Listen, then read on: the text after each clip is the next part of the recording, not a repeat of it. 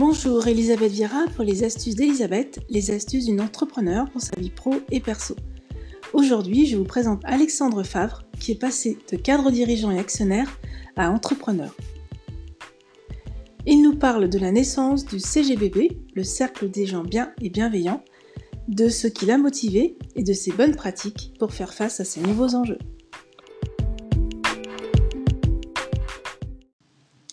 Mais avant ça, je vous rappelle que si vous souhaitez bénéficier d'une analyse gratuite de vos enjeux, il vous suffit de prendre rendez-vous avec moi grâce au lien Calendly qui se trouve dans la description de cet épisode.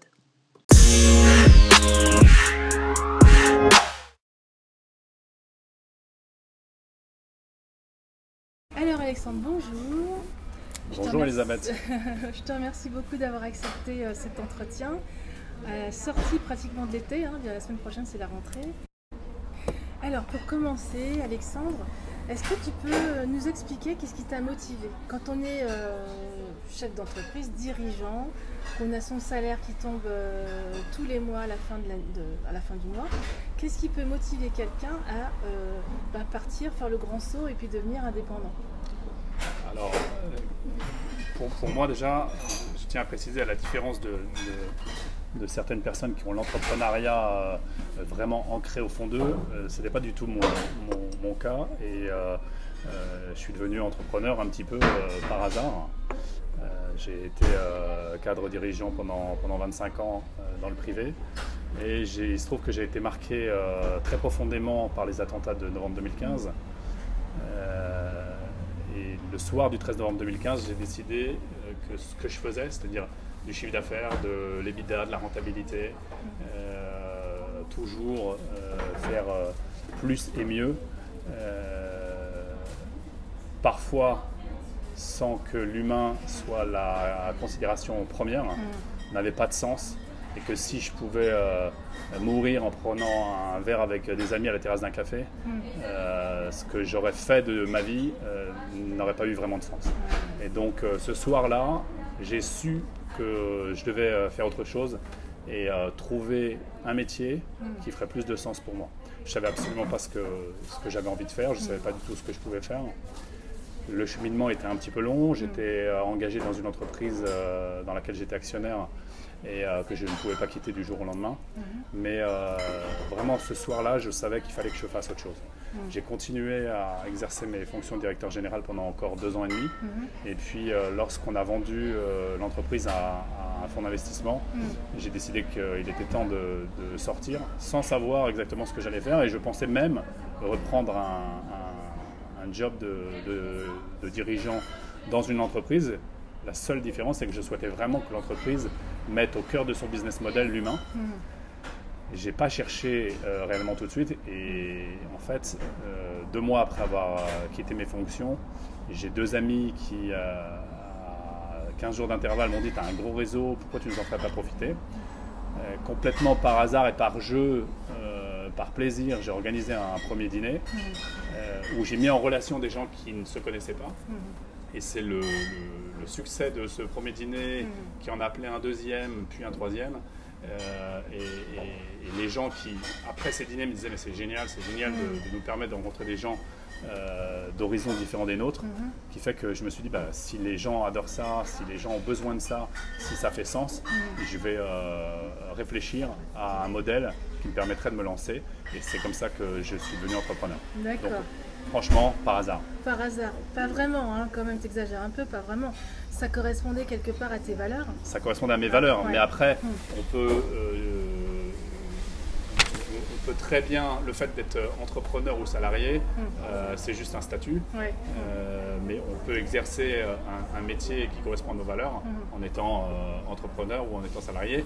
Je pense d'ailleurs qu'il doit y avoir des entrepreneurs qui exercent des métiers qui ne correspondent pas à leurs valeurs.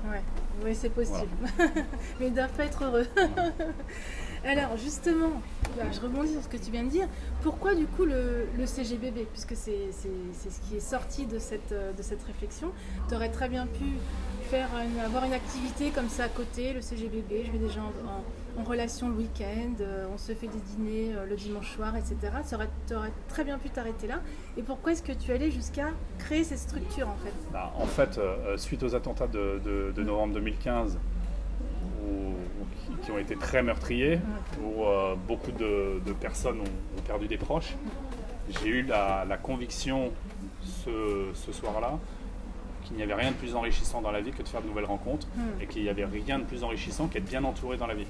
Et donc, quand ces premiers dîners ont permis à des gens d'étoffer leur réseau, on entend trop souvent le réseau sous le sens business, mais le réseau, c'est non seulement il sert à tout, et en plus, il est riche de rencontres pour notre business, mais il est riche de rencontres pour nos passions, pour le sport, pour plein de choses. Et donc, c'est un enrichissement personnel. Ouais. Et donc, étant donné que ces dîners qui plaisaient correspondaient exactement à ce que j'avais envie de l'humain et de l'humain, j'ai réfléchi en me disant qu'est-ce que je peux faire pour que ce soit plus que juste un ou deux dîners par an. Ouais. C'est comme ça qu'est venue, l'idée du cercle des gens bienveillants. Où notre promesse, c'est de dépasser l'entre-soi et c'est de permettre à des gens qui n'auraient absolument pas l'occasion de se rencontrer, à travers des événements très riches et très variés. L'humain. Et étant donné cette notion d'humain, la valeur de la bienveillance est tout de suite venue de façon naturelle. C'est pour ça qu'on s'appelle le cercle des gens bienveillants. La bienveillance qui n'est pas quelque chose qu'on peut mesurer chez une personne, mais les gens qui nous rejoignent le rejoignent comme un but et une envie d'être comme ça. Et être parmi nous, c'est s'engager à être bienveillant à l'intérieur du cercle et également à l'extérieur. C'est intéressant, c'est une promesse quelque part que le CGBB donne aux personnes qui le rejoignent, de faire partie de ces gens bienveillants. Exactement. De devenir son départ et de pouvoir le mettre en œuvre si dans notre vie de tous les jours c'est pas possible, parce que c'est vrai que des fois au travail, par exemple en entreprise, être bienveillant c'est pas toujours forcément bien vu, d'aimer les autres c'est pas toujours bien vu, etc. C'est intéressant ça. Ouais. D'accord. Alors, petite dernière question là-dessus, pourquoi alors fait un business model finalement, pourquoi est-ce que tu en as fait ta source de revenus, une entreprise, pourquoi avoir choisi l'entrepreneuriat plutôt que l'association par exemple?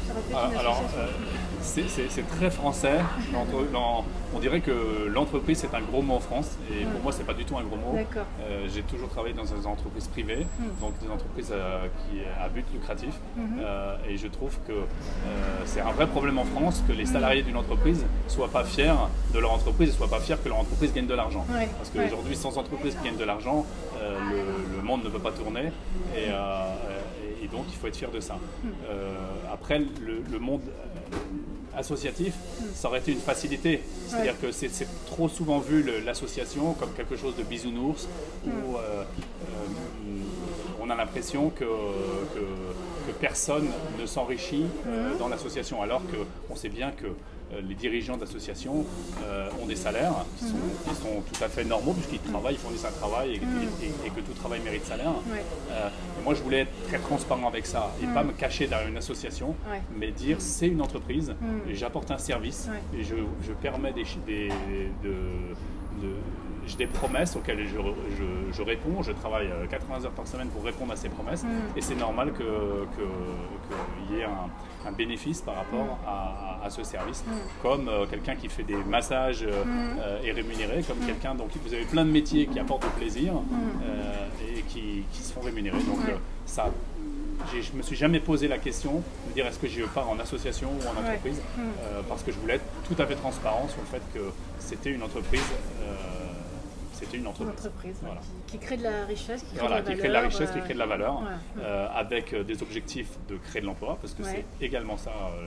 Je pense que tout entrepreneur qui se lance a une volonté, c'est de créer de l'emploi et de permettre à d'autres personnes de vivre de son modèle.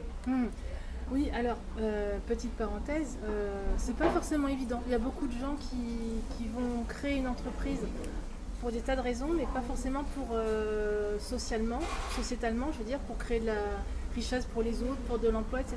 Non, c'est pas forcément évident, mais c'est intéressant aussi. Alors en tout cas, moi qui ai animé des grosses équipes dans ma carrière,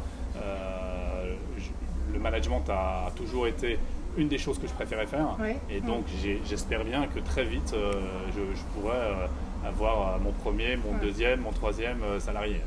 Chez moi, c'est vraiment quelque chose de c'est une vraie ambition. Ouais, d'accord. Alors du coup, est-ce qu'on peut dire que embaucher, c'est non seulement ta mission, mais c'est aussi un de tes objectifs? Est-ce que tu en as d'autres? Est-ce que, mis à part donc, mettre en relation des gens bien et bienveillants, créer de la richesse, de la valeur en embauchant, en créant de l'emploi, etc. Est-ce que tu as d'autres objectifs aussi que tu surveilles? Les objectifs que je surveille, c'est on se définit comme un cercle de partage, d'échange et d'entraide. Je trouve que c'est une valeur qui, moi, m'a sauté aux yeux par rapport aux attentats de novembre 2015. Mais je pense qu'aujourd'hui, avec la période qu'on vient de vivre, le confinement, le Covid, ces crises successives qu'on vit depuis le début du XXIe siècle nous montrent plus que jamais qu'on a besoin des uns des autres et que c'est pas en marchant sur les autres qu'on arrive à quoi que ce soit dans la vie. Donc mon plus grand plaisir, mon objectif et ce qui me rend heureux aujourd'hui, c'est de voir les liens se créer entre chacun des membres. Et il y a vraiment tu le sais puisque tu fais partie du CGBB, il y a vraiment des liens très forts qui se créent, d'amitié, d'entraide, de partage, d'échange. Et je suis persuadé qu'ensemble, on est plus fort et que être dans une communauté qui partage les mêmes valeurs et qui a les mêmes envies, c'est quelque chose de jouissif et bénéfique. Et donc, c'est un petit peu ça mon Graal, de faire que cette valeur de la bienveillance qui est au centre du CGBB se répande au plus grand nombre. D'accord, ouais. Un indicateur, ça serait, si on revenait sur cet aspect-là, ça serait de voir que les gens se rapprochent, se connaissent, qu'il y ait vraiment du lien qui se crée de façon très visible, parce que il peut y avoir des liens, tu sais, je fais beaucoup de réseaux et tu as des liens, certes, un peu comment dire, des petits liens souples qui se créent à l'intérieur du réseau quand on se réunit, mais on sait bien qu'à l'extérieur, quand les gens se voient à l'extérieur, ils créent aussi du lien. Mais ça, c'est tant mieux, c'est tant mieux, je veux dire que si les gens se rencontrent au CGBB et que derrière ils partent en week-end, en vacances ensemble, qu'ils font un business ensemble, etc., c'est tant mieux. C'est même la cerise sur le gâteau. Ouais, d'accord. Okay. Je ne suis pas propriétaire des relations humaines des membres du CGBB. Oui, d'accord. Ouais. Mais faut que ça ait du sens encore quand même. Que le CGBB ne soit pas un tremplin pour ça, on pourra jamais l'empêcher. On pourra jamais l'empêcher. Et puis je vais dire, quel est le problème? Si les gens viennent et qu'à un moment donné ils ont partagé des choses et qu'ils ont picoré et puis qu'après ils s'en vont et qu'après ils reviennent et que finalement c'est pas un souci, on aura quand même fait une petite action pour permettre ça.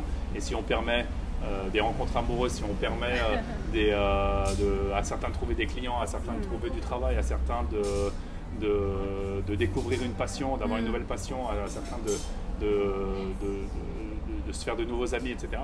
C'est que du plus. Alors comment pensent tes proches, tes amis, ta famille, le CGBB, le principe, les valeurs, la mission du CGBB, c'est pas très courant quand même. On se retrouve autour d'un verre, on mange, on boit et je gagne de l'argent. Ça peut être un peu surprenant pour certains. Comment est-ce que c'est vu par ton environnement, par ton entourage? Je crois que c'est très bien vu par mon entourage et que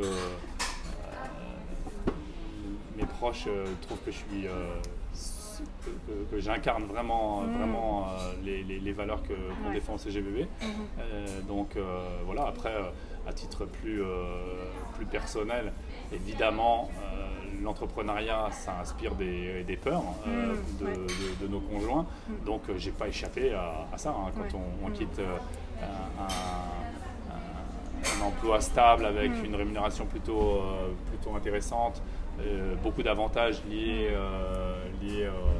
dans tous les cadres supérieurs et que du jour au lendemain on n'a plus de revenus qu'on doit faire soi-même ses propres revenus. Ouais. Et donc avec les aléas de l'entrepreneur, des mois qui sont bons, des mois qui sont moins bons, etc. Ouais. Ça inspire un petit peu de crainte, mais je pense que j'ai une épouse qui me fait entièrement confiance et donc qui sait que de toute façon une entreprise ça se fait pas du jour au lendemain et qu'il faut énormément travailler pour récolter des fruits plus tard. Ouais. Alors justement parlons de ça, qu'est-ce que tu donnerais comme conseil à d'autres personnes qui seraient dans le même statut que toi, dirigeants de grandes entreprises, de multinationales, qui tout d'un coup pour une raison ou pour une autre, toi, donc ça a été l'événement des attentats, d'autres peuvent faire un burn-out, d'autres vont perdre un proche, etc. Donc il y a un événement qui va les amener à remettre en question toute leur vie et ils décident de se mettre, de créer leur entreprise. Qu'est-ce que tu leur conseilles à ces personnes? Alors moi déjà le premier conseil c'est de ne pas se précipiter, parce que je pense qu'on ne fait rien de bien dans la précipitation, donc il faut mûrir son projet. Un autre conseil c'est de parler au maximum de gens possible de son projet. Il y a des gens qui vont trouver que c'est complètement farfelu et moi ça a été mon cas. Hein. Mon meilleur ami, quand je lui ai dit que j'allais faire de ses premiers dîners mon métier, il m'a dit mais t'es complètement fou. Mais je pense qu'il faut absolument sonder le maximum de personnes possible et même pas forcément des proches. Il faut parler de son idée à plein de... Il y a beaucoup de gens qui ne parlent pas de leur idée quand ils ont envie de se lancer comme entrepreneur parce qu'ils ont peur qu'on leur pique. Et ça c'est faux. Il n'y a personne qui vous pique vos idées et de toute façon, si votre idée elle est copiée, c'est qu'elle est bonne. Donc je veux dire qu'il ne faut pas avoir peur de ça, il faut en parler à des gens qui vous connaissent bien, à des gens qui ne vous connaissent pas, de façon à avoir un son de cloche et à avoir différents retours sur ce que les gens en pensent et puis après se faire sa propre idée. Après il faut bien construire son projet. Donc, alors qu'est-ce que c'est bien construire son projet? C'est définir une cible, c'est définir une offre, c'est définir des tarifs, c'est définir des charges et c'est en fonction de son besoin au niveau de ses revenus, regardez si tout ça, ça peut coller parce que partir à l'aveugle sans prendre en compte les besoins financiers qu'on a, et tout le monde a des besoins financiers pour payer son loyer, son essence, ses charges, ses impôts, etc. Ça, c'est dangereux. Donc, regardez si on peut avoir une idée fabuleuse, mais qu'elle soit pas viable. Donc, regardez la viabilité du projet. Ça, c'est les premières choses à faire pour se lancer. Ouais. Moi, je me suis fait accompagner par diverses structures sur Paris. Il y avait à l'époque, c'était le GET et puis la boutique de gestion. Est-ce que ça, avec le recul, tu as un peu plus d'un an d'ancienneté, avec le recul, est-ce que c'est des structures auxquelles tu aurais bien voulu te... Moi, il se trouve que j'ai la chance d'être bien entouré, d'avoir un bon réseau, c'est ça qui m'a permis de lancer le CGBB. Et, donc, j'ai pas fait appel à des structures, mais j'ai fait appel à des proches. Parce qu'aujourd'hui, quand on est entrepreneur et qu'on se lance, on va travailler seul. Seul, et il faut savoir tout faire. Il faut tout faire. Sauf que personne ne sait tout faire et que dans le monde de l'entreprise, on est toujours spécialisé sur un domaine, le marketing, le commerce, les achats, la finance, etc., le digital, l'informatique. Mais on ne touche jamais à tout dans une entreprise. Jamais. Et même quand on est dirigeant, directeur général, et là, on n'est pas opérationnel sur les choses. Donc, ça a été vraiment très important. Moi, j'ai réuni des proches issus de métiers différents, qui ont des compétences différentes, et on a travaillé ensemble sur toute la construction du projet à plusieurs. On était 17 autour de la table lors de plusieurs réunions pour écrire toute la plateforme de marque, le pitch. Et chacun, en fonction de ses connaissances, a apporté son expertise. Et c'est comme ça que je suis parti. Je ne serais jamais parti seul parce que je n'avais pas les compétences et une vision suffisamment... j'avais une vision globale, mais pas détaillée. Il faut avoir à rentrer dans le détail. Donc, c'est comme ça que... Donc, pour répondre à la question, non, j'ai pas eu l'idée d'une structure existante parce que j'avais suffisamment confiance dans mes proches pour le faire avec des individus. Ouais. Donc non seulement, si je résume, non seulement c'est intéressant d'en parler autour de soi, faire une sorte d'étude de marché, de voir si le projet en lui-même est cohérent, mais c'est important aussi de se faire accompagner, en tout cas d'être entouré de gens qui vont vous donner des vrais conseils. Exactement. Et pas des ah bah si j'étais toi, par non, exemple, des vrais conseils beaucoup, ouais. Et des gens qui, comme dans le monde de l'entreprise, ouais. Vont vous dire non, là tu te trompes, ouais. Parce que ouais. Forcément on fait que se tromper dans l'entrepreneuriat, ouais. Donc d'avoir des gens, parce qu'en fait on a toujours le nez dans le guidon, donc comme on, en tout cas au lancement c'est très difficile de prendre de la hauteur puisqu'on n'en a pas le temps, il n'y a que des gens extérieurs qui peuvent dire non, là ce que tu fais, tu vas pas dans la bonne direction, tu devrais plutôt faire comme ça, etc., etc. Donc moi tout a été fait du choix du statut de l'entreprise, du choix de mon expert comptable, du choix du logo, du choix du site internet, absolument tout a été fait en concertation avec des proches. D'accord. Ça me fait penser à la nouvelle entité du CGBB, ça. Le BEB. Voilà, le BEB. Tu peux nous en dire un mot? Alors le BEB est né pendant le... Parce que le CGBB, c'est pas que boire et manger, c'est aussi...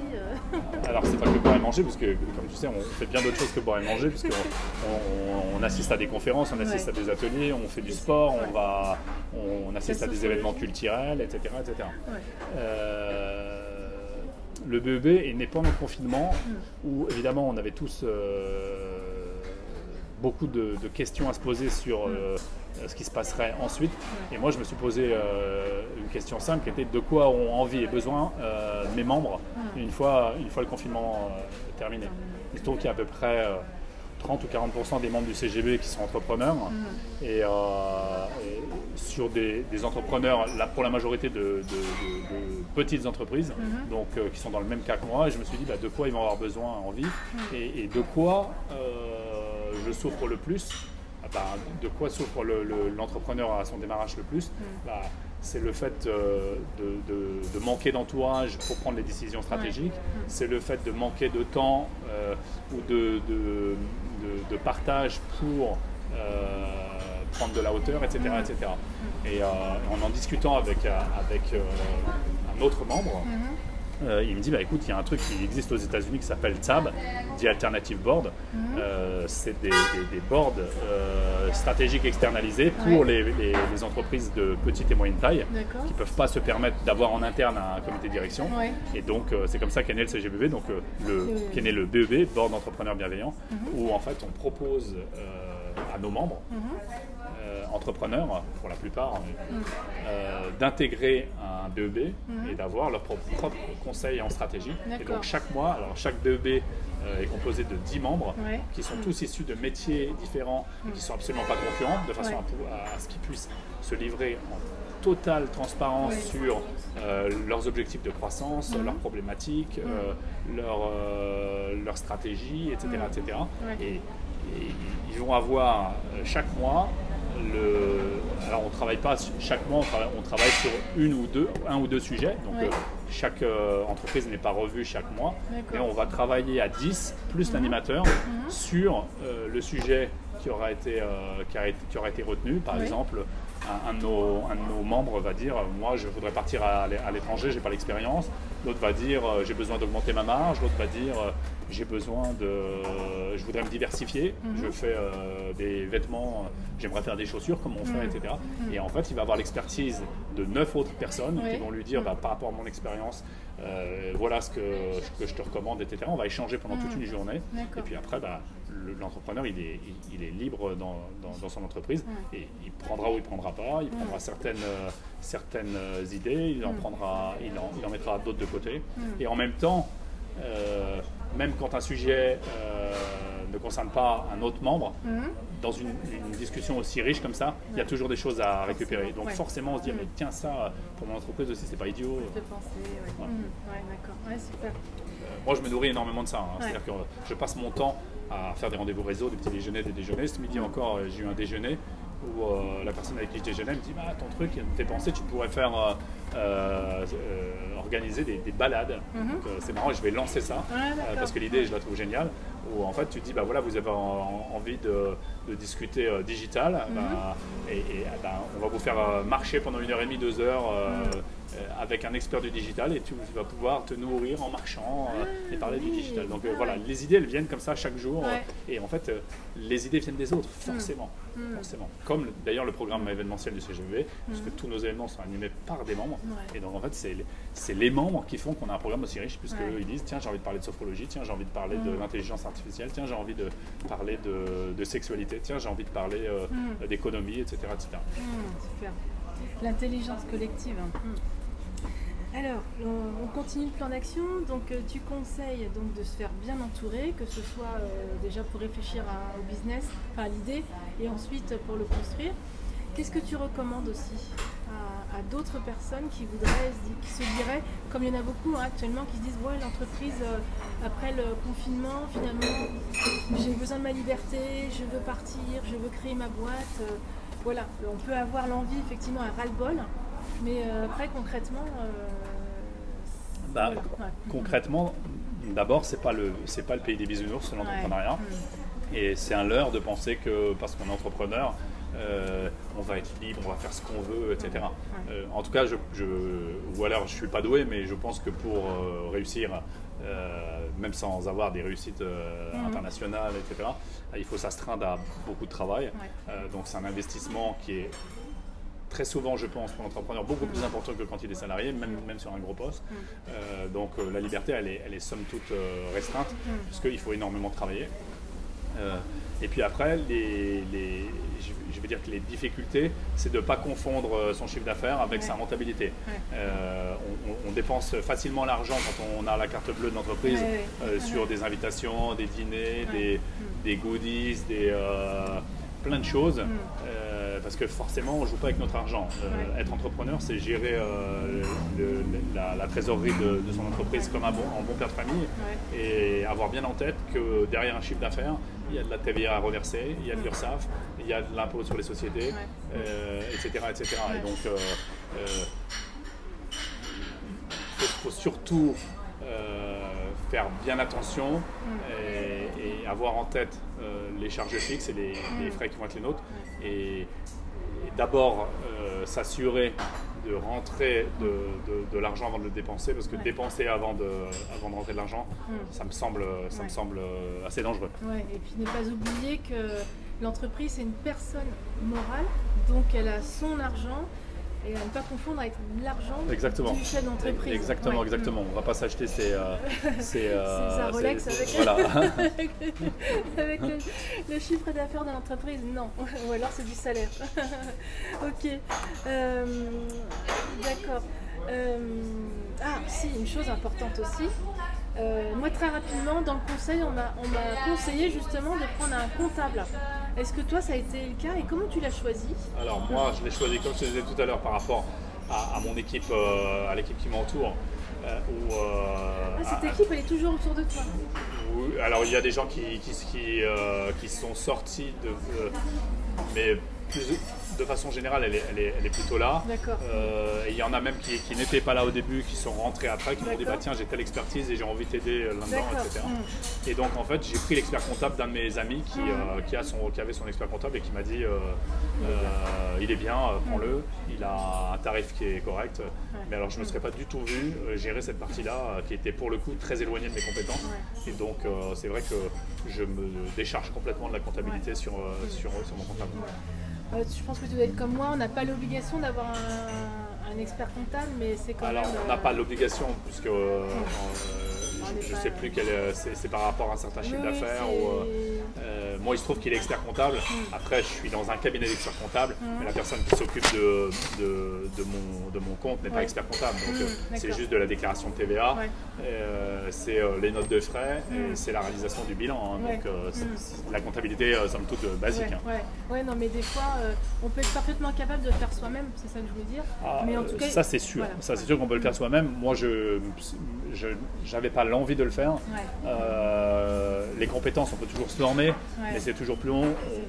Il y a déjà tellement de choses qu'on doit faire quand on est entrepreneur qui sont loin de ce qu'on faisait avant que ça, j'ai trouvé que c'était pour une somme assez raisonnable, beaucoup plus simple d'envoyer des tickets de frais, de laisser le comptable faire les déclarations de TVA, d'URSSAF, etc. Ouais, c'est ce que j'appelle les fausses économies. On va faire les économies, on va pas prendre d'expert comptable ou de comptable, en tout cas en se disant moi je vais faire moi-même, sauf que notre métier c'est pas la comptabilité et qu'à un moment donné on a besoin de prendre du temps sur autre chose que compter les notes de frais, ça c'est sûr.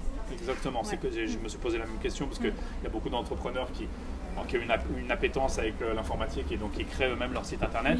Moi je suis à 10 000 lieues de ça et si j'avais dû créer mon site internet déjà il aurait été moins bien que ce qu'il est et puis surtout en fait je m'aperçois depuis 1 an et demi que un site internet, il y a toujours, tous les jours quelque chose à faire dessus, etc., des maintenances à faire, etc.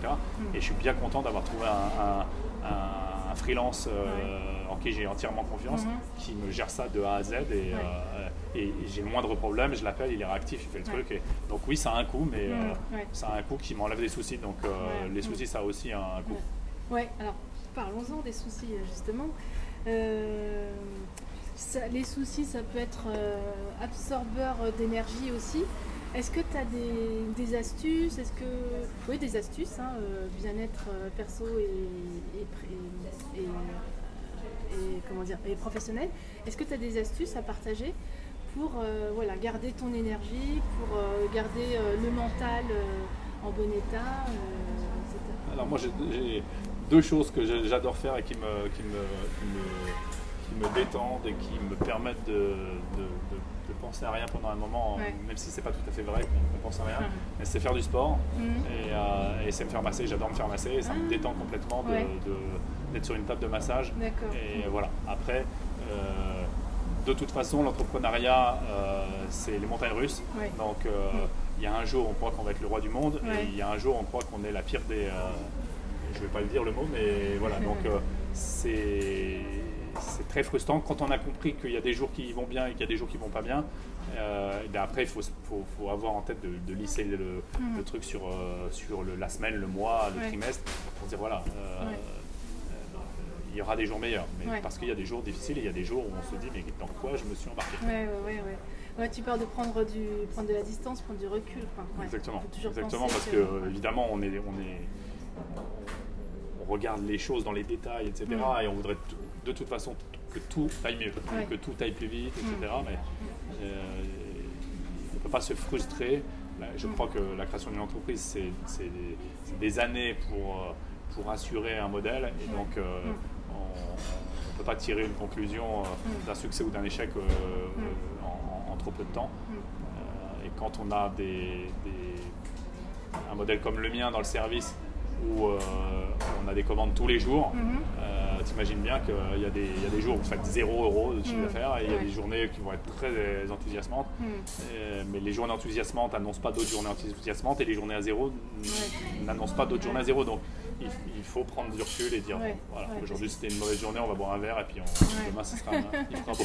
Tout à fait, c'est ça qui est épuisant en fait, tu parlais de montagne russe, c'est que voilà, on peut pas se dire ben là ça y est je suis arrivé, je pense vais être tranquille, ça n'arrive pas. Après peut-être que quand on est staffé et qu'on a une équipe sur qui se reposer, en qui on a entièrement confiance, que le modèle tourne et que les clients sont fidélisés, qu'on en recrute régulièrement des nouveaux, etc. Mais au début c'est pas possible, puis on le voit bien. Moi j'ai créé l'entreprise il y a 16 mois, j'ai eu les gilets jaunes après les grèves de fin d'année, le Covid, donc des épreuves on en a tous les jours. Exactement, c'est vrai qu'il faut avoir de l'énergie. Ok, donc du sport, le massage, est-ce que tu peux nous dire où est-ce que tu te fais masser? Je me fais masser voilà, au spa Nuxe à Montorgueil. Ah oui, d'accord, ok, très bien, bonne adresse. Super, écoute, je te remercie beaucoup, je regarde ma petite... anti-sèche, voir si on a évoqué tout. Ce que je voulais vraiment qu'on partage, c'est les valeurs, les missions, la vision, parce que c'est des choses importantes. Quand on crée son entreprise, certaines personnes créent une entreprise pas pour les bonnes raisons et pas avec les bonnes raisons, motivations, etc. Et c'est important de le rappeler parce que c'est sinon source d'échecs.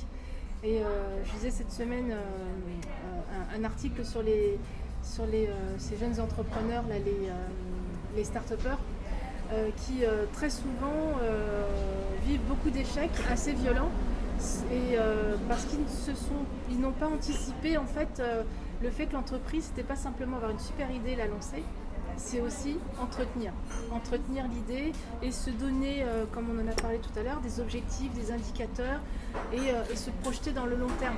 Et c'est souvent un problème, moi j'avoue que ça a été mon problème au départ. Quand j'ai créé mon entreprise, je l'ai créée parce que l'opportunité s'est présentée, parce que je me suis dit pourquoi pas, et en fait j'avais pas de vision. Et c'est vraiment cette année, en particulier pendant le Covid, où j'ai commencé à réfléchir à tout ça, je me suis dit mais c'est quoi ma vision, où est-ce que je me vois dans 2 ans? Déjà, où est-ce que je me vois en septembre? Et ce que je voudrais avec ce podcast, c'est vraiment mettre en avant que déjà pour être un entrepreneur qui a une belle vie perso et pro, qui est heureux, ça passe aussi par mettre des bonnes bases pour son entreprise, pour être tranquille et pour pouvoir se projeter dans le futur. Et donc tu nous as donné beaucoup d'informations, Alexandre, et je te remercie beaucoup. C'est moi qui te remercie. Un dernier mot pour la fin. Qu'est-ce que tu as envie de dire ? Un dernier mot pour la fin. Qu'est-ce que je pourrais dire ? Que l'entrepreneuriat, c'est une aventure passionnante. Mm-hmm. C'est une aventure passionnante, mais qui est une aventure difficile, mm-hmm, et qui demande du travail, de l'investissement, de l'énergie, mm-hmm, de jamais baisser les bras. Mm-hmm. Mais voilà, c'est passionnant. Et puis quand on fait ce qu'on aime, mm-hmm, et moi je fais aujourd'hui vraiment ce que j'aime, mm-hmm, donc rencontrer des gens, permettre à des gens de se rencontrer, permettre à des gens d'avoir du bonheur, mmh, après quand on fait ce qu'on aime, on n'a pas l'impression, ouais, de travailler, donc ouais, on travaille beaucoup mais sans avoir l'impression, ouais, de travailler. Ouais. Faire ce qu'on aime, et j'ai envie de rajouter savoir ce qu'on veut, quoi. Savoir quel est notre objectif, quel est notre objectif personnel, hein, avant toute chose. Ouais. Très bien, merci beaucoup Alexandre. Merci Elisabeth. J'espère que cet épisode vous a plu. N'oubliez pas de vous abonner à cette chaîne pour être informé des nouveaux épisodes à venir. Si vous avez des enjeux à surmonter, bénéficiez d'un entretien stratégique avec moi, gratuit, pour plus de clarté. Prenez rendez-vous en suivant le lien Calendly dans les commentaires.